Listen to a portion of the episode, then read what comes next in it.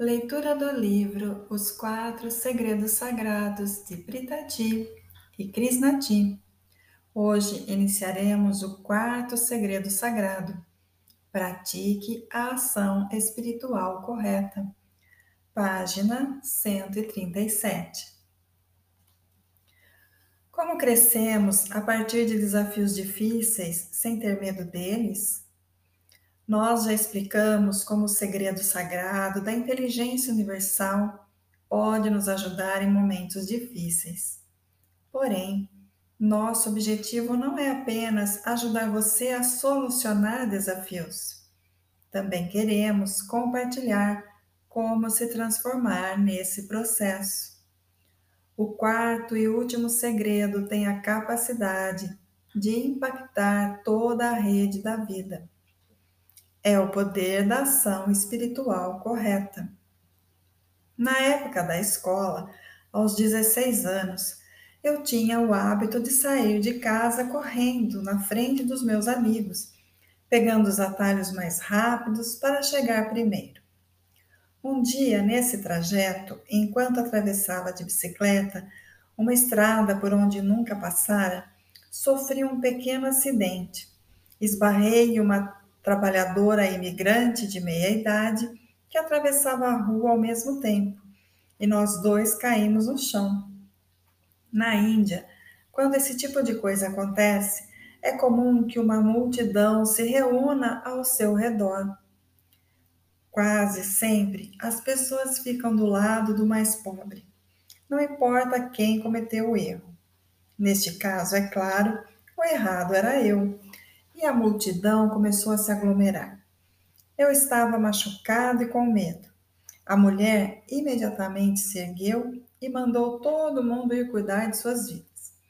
Depois, aproximou-se de mim e me ajudou a levantar. Ela também me ajudou com a bicicleta e me levou para seu pequeno barraco improvisado do outro lado da rua. Então, limpou meus machucados e me perguntou se eu conseguiria ir para a escola. Abençoando-me com muito amor, ela disse que eu deveria me tornar um homem culto e que faria grandes e boas ações no mundo. Fiquei chocado. Para ela, o ideal de justiça não era importante no momento. Ela só queria prevenir que a multidão me machucasse. Após agradecer enquanto seguia para a escola na bicicleta, eu fiquei me perguntando como ela tinha agido com tanto amor em relação a um estranho. Suas ações não tinham se baseado em justiça, nem em um senso de moralidade ou qualquer tipo de lei. A única coisa que importara fora preservar meu bem-estar. Esse incidente teve um profundo impacto em mim já que foi a primeira vez que comecei a pensar sobre a natureza das ações. Qual é a ação correta a tomar em determinada situação? Essa pergunta pode se referir a casos grandes e pequenos, não pode? Como sabemos se o que estamos fazendo é certo ou errado? Existe uma fórmula? Nós não usaremos o termo fórmula para descrever o segredo sagrado da ação espiritual correta, por temermos que isso limite você a um raciocínio inflexível e rigoroso. A mulher que me salvou da multidão raivosa, com certeza não seguia o passo a passo de um guia. Seus atos foram espontâneos e naturais, saídos de um estado de profundo cuidado. Porém, Quantas de nossas ações são assim? A verdade é que algumas das pessoas mais belas que conhecemos podem ter dificuldade em tomar atitudes. Assim como o rei de dez cabeças, Ravana, cuja história contamos anteriormente. Elas têm desejos e crenças tão conflitantes sobre o que deveria e não deveria ser, que até o menor dos atos pode ser difícil demais. Hoje em dia, em nossa academia, Britadinha e eu definimos a ação espiritual correta como uma comunicação com o universo. Nós constantemente enviamos informações para essa expansão infinita de consciência com nossos estados de consciência. Sempre que chegamos a um belo estado de ser, cuja essência é a conexão, entramos em um alinhamento magnífico com o tecido unificado da consciência. Queremos compartilhar certos princípios para tomar ações corretas que lhe ajudarão a absorver a força dessa fonte. Nós chamamos os atos baseados nesses princípios de ação espiritual correta. E se ela levar o universo a oferecer uma solução para seus problemas, pode apostar que uma série inesperada de eventos ocorrerá para impulsionar sua vida para frente. Na prática, a ação espiritual correta ocorre quando não estamos tentando desesperadamente controlar o fluxo da vida, mas, em vez disso, respondemos aos acontecimentos conforme surgem a partir de um poderoso estado de consciência. Vamos explorar três princípios fundamentais das ações espirituais corretas eles podem nos ajudar a tomar decisões importantes ou bobas. Lembre-se de não encarar esses princípios como leis rígidas, mas como inspiração. Quanto mais tempo você passar cultivando um belo estado, mais natural se tornará o quarto segredo sagrado da ação espiritual correta. Primeiro princípio: a ação espiritual correta ocorre depois de dissolvermos nosso conflito interior, não enquanto ainda estamos imersos nele. É comum que tomemos decisões sobre começar ou terminar um relacionamento enquanto nos sentimos irritados ou solitários. Nós abandonamos empregos por estarmos cheios de insegurança ou frustração Resolvemos comprar ou vender algo enquanto sentimos medo de uma recessão. Como ações sensatas podem surgir de um estado insensato? Todos os estados de sofrimento sabotam a inteligência. Eles distorcem nossa percepção da realidade. Você já notou que a raiva ou a frustração pode causar uma pressa exagerada, enquanto o ressentimento, a preocupação e a solidão podem nos paralisar ou nos fazer correr em direções das quais acabaremos nos arrependendo? Algumas pessoas passam horas, semanas, meses ou até anos vivendo em um estado interior de confusão. É como se estivéssemos dançando com uma batata quente em nossas mãos. Nós tomamos decisões por desespero, não por um senso de abundância, fazendo malabarismo com o problema até não conseguirmos mais lidar com ele. O caminho para a ação espiritual correta começa quando paramos, diminuímos o ritmo e dissolvemos nosso estado de sofrimento interior por meio da prática da mente serena. Apenas quando o estresse é dissipado, conseguimos ver a verdade e termos revelações. Um participante de um dos cursos oferecidos por nossa Fundação Humanitária para Jovens é um exemplo perfeito disso. O rapaz de vinte e poucos anos odiava absolutamente tudo em sua vida. O mais novo acréscimo à sua lista de reclamações? O emprego novo em uma empresa de telemarketing que vendia picles.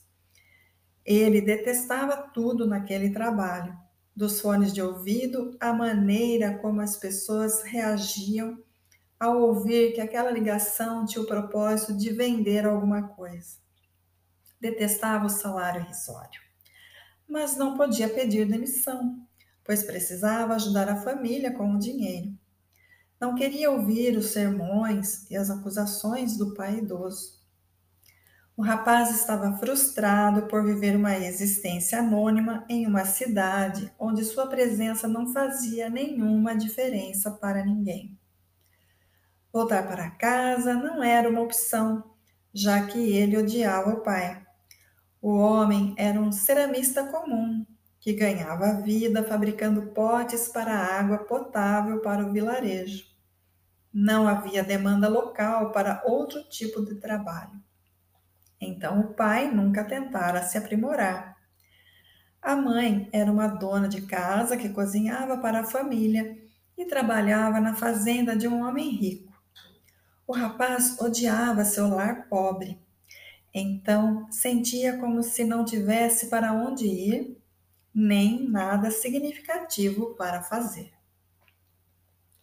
Um dia, em uma de suas ligações rotineiras para vender picles, ele entrou em contato com um dos voluntários de nossa fundação. Os dois conversaram por muito tempo e ele foi convidado para participar de um dos nossos eventos para adolescentes em um colégio. Conforme o rapaz frequentava o curso, percebeu que estava destruindo sua vida com aquele autodesprezo. Após ser guiado por um processo profundo, ele se sentiu livre da carga da raiva que sentia do pai e de si mesmo. No feriado seguinte, quando foi visitar o vilarejo, o rapaz sentou-se em silêncio na cozinha, observando a mãe cozinhar. Pela primeira vez na vida, sentia-se extremamente conectado com ela. Ele ajudou a preparar o jantar da família e percebeu que, enquanto fazia tarefas simples em casa, sentia-se mais feliz do que em muitos anos. Nos dois dias seguintes, ele ajudou a mãe com todas as refeições, saboreando a comida que cozinhavam juntos. Suas papilas gustativas ganhavam vida com o aroma e o sabor dos alimentos.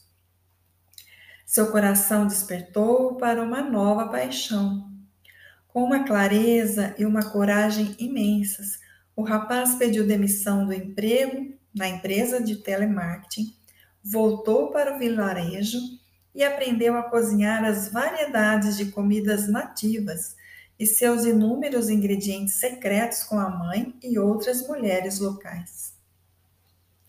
Hoje, ele está empregado em um dos nossos campos como principal chefe e faz de tudo para suprir as necessidades culinárias de nossos alunos e fazê-los se sentirem em casa. Ele é um chefe em um belo estado de ser, e seu estado acaba se traduzindo no gosto incrível de tudo que cozinha. Oportunidades surpreendentes e prosperidade surgirão se você refletir sobre suas decisões de vida após dissolver seus estados de sofrimento, não antes. Vamos conversar sobre o segundo princípio da ação espiritual correta agora. Segundo princípio, a ação espiritual correta é executada a partir de um belo estado de ser. Em um belo estado, você naturalmente pensa no seu bem-estar assim como no bem-estar dos outros. Quando estamos em um belo estado de ser, nós nos conectamos à experiência de todas as partes importantes. A ação espiritual correta não se trata de sacrificar nosso bem-estar pelo do outro. Com frequência, nós nos tornamos amargurados e nos arrependemos dos sacrifícios que fazemos. Às vezes, também esperamos gratidão daqueles por quem nos sacrificamos. E quando sentimos que não fomos respeitados o suficiente, entramos nos estados de sofrimento de desconexão, o que acaba levando a um outro conjunto de problemas. A ação espiritual correta também não significa ignorar o bem-estar das pessoas ao seu redor. Ela surge de um belo estado de conexão, no qual é impossível ignorar o bem-estar do outro. Em situações complicadas, nas quais os sentimentos de mais de uma pessoa estão em jogo, você acaba agindo da maneira que acredita causará menos danos. Finalmente, o terceiro princípio. Terceiro princípio. A ação espiritual correta não é motivada por ideais. Todos nós temos ideias e ideais importantes que moldam nossas vidas. Mas o que acontece quando permitimos que eles se tornem tão enraizados em nossa identidade que influenciam todas as nossas ações e nos fazem ignorar as circunstâncias específicas de uma situação? Como uma ação correta pode ocorrer quando tentamos apenas imitar o que já foi feito no passado, sem usar nossa sabedoria de hoje? Como a ação correta pode ocorrer sem estarmos presentes na situação atual? Como um ideal pode iluminar nosso caminho em todos os momentos? Quando queremos nos inspirar, lemos biografias de outras pessoas na esperança de encontrar soluções para nossos desafios. Infelizmente, ao longo desse caminho, a obsessão costuma tomar o controle. Apaixonados por um exemplo a ser seguido, acabamos nos perdendo de nós mesmos e nos obcecando com a ideia de virarmos nosso modelo. Sonhos de ser tão famoso, tão romântico ou tão habilidoso se tornam nosso novo problema. Essa pessoa passa a ser nosso foco e uma fonte de sofrimento acabamos vivendo uma vida de segunda mão. Ao sermos guiados por um ideal, por qualquer ideal, até mesmo um que seja bom, deixamos de nos atentar às necessidades de cada situação única. Ações guiadas por ideais são predeterminadas e impensáveis. Até mesmo reações generosas e humildes podem se tornar habituais. Seguir um ideal pode acabar se tornando mais importante do que se importar de verdade consigo mesmo ou com os outros. Não importa quão bom ou nobre seja seu ideal, quando suas ações são motivadas por uma obsessão por segui-lo. Você se torna insensível e sem coração. Leve em consideração uma história de Confúcio, o grande filósofo e conselheiro real chinês. O sistema de governo do confucionismo é baseado em leis, regras de conduta e princípios bem definidos. Tudo, até a linguagem usada para se comunicar com amigos, pais ou professores, é predeterminado pois Confúcio acreditava que esse era o caminho para a ordem, a virtude e a justiça. Como resultado, todo mundo sabia quais ações seriam recompensadas e quais seriam punidas. Certa vez, roubaram um cavalo e Confúcio foi notificado. Ele iniciou um inquérito para encontrar o ladrão. Determinou que o culpado fosse preso e anunciou uma recompensa para a pessoa que o denunciasse. Após alguns dias, um rapaz foi até a corte e anunciou que sabia quem era o ladrão. Como? perguntou Confúcio. Ele é meu pai, respondeu o rapaz. Encontrem esse homem e o coloquem atrás das. Começou o conselheiro. Porém, antes de terminar a frase, questionou: Espere um pouco. Por que seu pai roubou o cavalo do vizinho? Minha família estava faminta, respondeu o rapaz. Eu estava faminto. Minha mãe estava faminta. Não tínhamos o que comer. Para nos alimentar, ele roubou o cavalo. Mas estamos falando do seu pai, insistiu Confúcio. Por que denunciá-lo? Porque preciso ser honesto, disse o rapaz. Preciso falar a verdade. Foi então que Confúcio reverteu sua sentença anterior. Inocentem o pai, declarou ele. Prendam o filho por três dias. Essa história causa muitas reações de dúvidas. Se você estiver confuso, isso é positivo. O propósito desse conto é fazer as pessoas analisarem as próprias vidas com mais atenção. A atitude do filho foi moral e eticamente correta.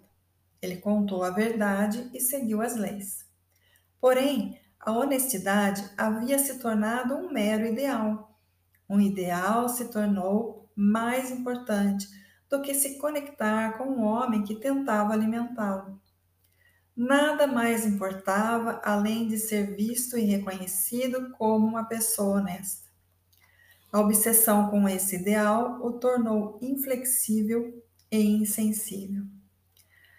Talvez Confúcio tenha considerado mais perigoso deixar alguém tão cruel em liberdade, especialmente se tratando de um rapaz tão jovem, do que um velho que roubou para alimentar a família.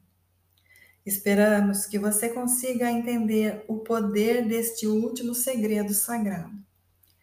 A ação espiritual correta não é uma metodologia detalhada para tomarmos decisões. Como os outros segredos sagrados, ela trata de dissolver o conflito interior, sair da autoobsessão e reagir à vida com uma inteligência incrível. Quando você toma as ações corretas, não sacrifica sua saúde, riqueza em felicidade em nome de como as coisas deveriam ser. Você cuida do seu valor e da sua felicidade. A ação correta começa com você e, inevitavelmente, se espalha e impacta a vida de outras pessoas. Com frequência, ela é o primeiro passo na direção de fazer grandes coisas na vida. Dependendo da sua visão espiritual, você vive uma bela vida. Dependendo da prática da sua verdade interior, você dissolve seu sofrimento e desperta para um belo estado de ser. Dependendo do seu belo estado de ser, você executa ações espirituais corretas, levando a um maravilhoso destino individual e coletivo dependendo do quanto você acessa a inteligência universal, sua vida adentra o domínio dos milagres.